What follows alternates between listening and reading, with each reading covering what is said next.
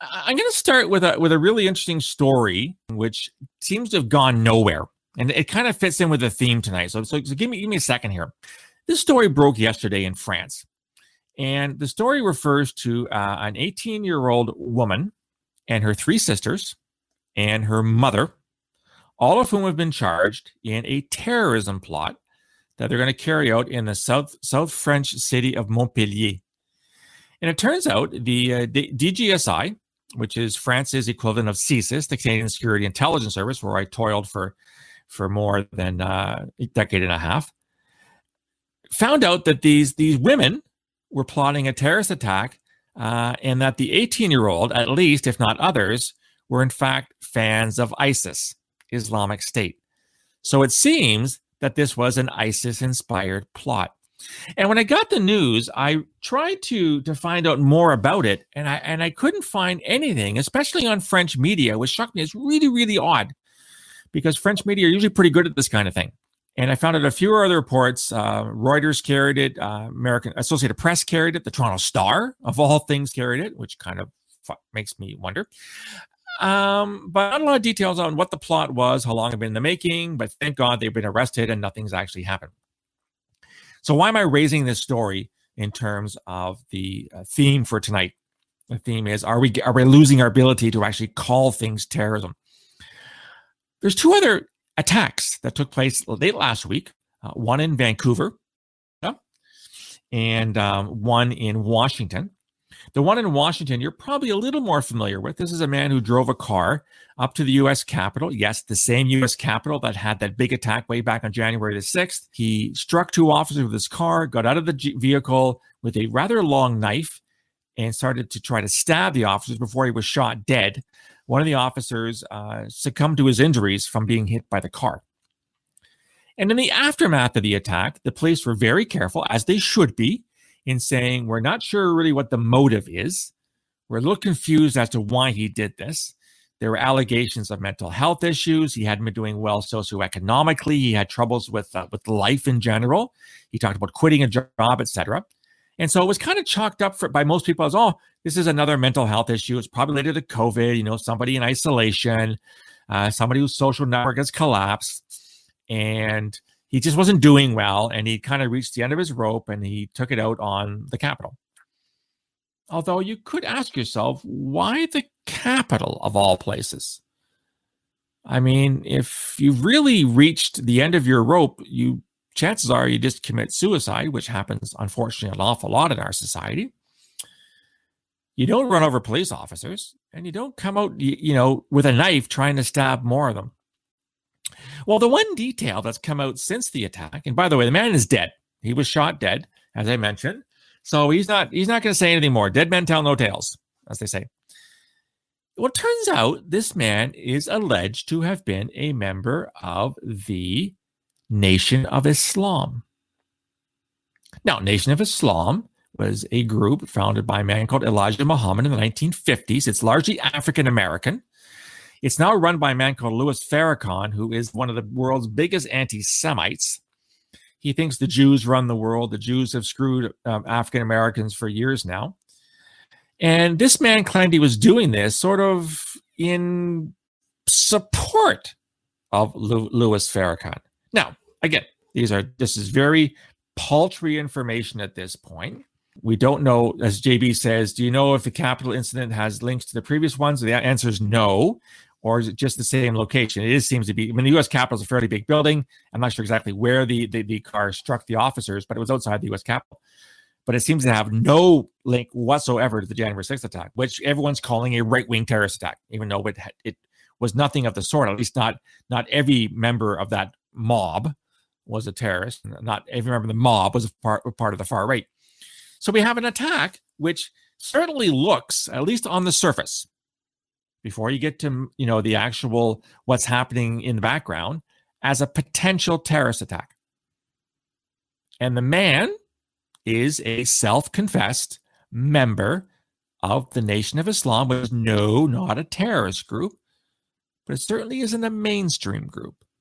And it certainly has some parts to it that are problematic and may in fact be uh, conducive to violence. So again, what role did mental health play? Probably some. What role did ideology play? Probably some. Right now, nobody's calling it an act of terrorism. Okay, okay, fine. I've always cautioned, uh, caution, caution, caution, um, that you should take your time to get more facts before labeling something. So this is good. The police are doing exactly what they should. But we know that when these acts of violence happen, everybody and his uncle gets online and says, This is a terrorist attack. This was this, this was that. And nobody's talking about that in this case. I'll get, I'll get, get back to why I think this might be in a few minutes. The other attack took place last week in Vancouver, where a man from Quebec ended up torching, trying to burn down three Masonic temples. So the you know the Freemasons, right? Remember the um, the Simpsons episode where where, where um, Homer joins the, the Masons? Yeah, it's a good episode. The Masons um, really confuse a lot of people. They're just a, a men's club. Maybe they maybe except women. I really have no idea. Historically, they've been a men's club, uh, rather conservative. Um, people have all kinds of conspiracy theories about the Masons that they actually control the world, et cetera, et cetera, et cetera.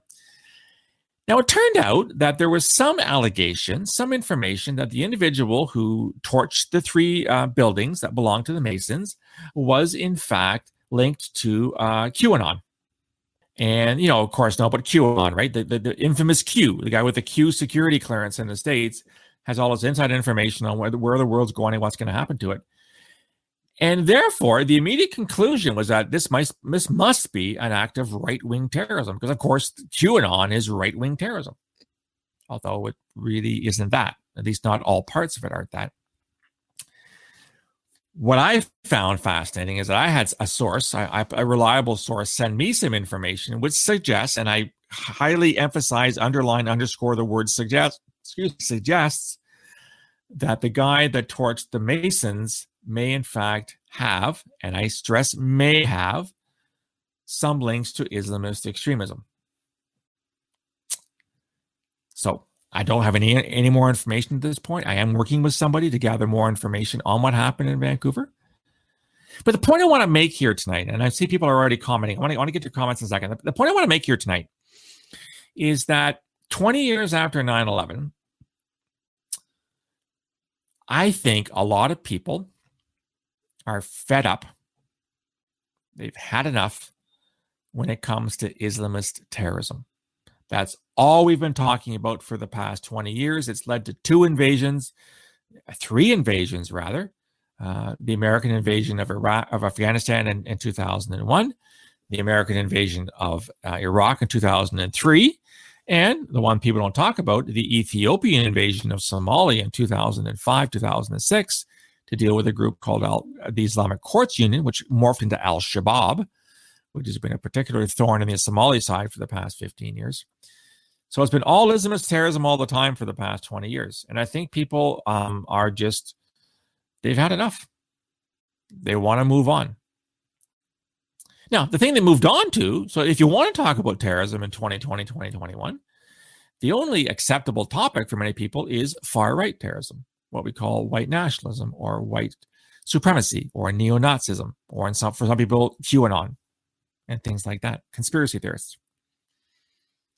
And the problem is, um, while there's no question that right wing extremism is a phenomenon that we have to worry about, and rightfully so, when you when you look at what's happening on a worldwide scale on a daily basis and, and if you don't read the news as much as i do i i humbly ask you or suggest you go to my website borealisthreatandrisk.com and look at the weekly terrorism updates that i put in there for about two months time and you'll see that 99.9% of all terrorist attacks on earth in the in the in 2021 in the aftermath of the attack on the capitol on january 6th have been carried out by who? Islamist extremists, Al Qaeda and its affiliates, Islamic State and its affiliates, Al Shabaab, Boko Haram. The list goes on and on and on and on and on. And in the eight weeks or seven weeks, I believe that I, I kept track of terrorism on a daily basis and charted it, I found a grand total of zero far right attacks that one could qualify as terrorism anywhere on the planet. And the point I was trying to make here was that yes, we can talk about far right terrorism. Yes, we can warn our, our officials that they should be on the lookout for it, and they are. I know that from firsthand information. But you can't pretend that as of April 2021, the, o- the only thing we need to worry about and the only thing against which we have to dedicate resources is the far right because Islamist extremists, the jihadis, are still killing 99.9% of people on the planet, including a possible plot in France. There are arrests in the States over the past couple of weeks of Islamic State supporters. So they haven't gone away. And what worries me is that when we consume media, is that there are people that are just reluctant for sensitivity reasons or for reasons I already cited, they want to move on to something different. You know, that you know, people have short attention spans, right? In the 21st century. It's like, what's new? What's new now? I don't care what happened five minutes ago. I want to know what's happening now. And that there's this hesitation to give Islamist extremism the uh, importance, to accord it the importance that it still has. And that worries me because an awful lot's happening that people aren't commenting on. If you've been following what's happening in Mozambique the past couple weeks, there have been hundreds of deaths. A group that has pledged allegiance in part to Islamic State called Islamic State Central African Province. And again, no matter where you look in the Western world, there have been a grand total of zero attacks carried out by the far right. Just something to think about. Where do we put our attention? Where do we put our commentary? I don't know. It's it's it's a great great question. For those who are just joining us, I'm Phil Gurski, president of Borealis, former Canadian Security Intelligence Officer. If it's your first time, welcome. Uh, love to see you guys subscribe and like it on YouTube. It'd be great. Take care and, and thanks again for showing up.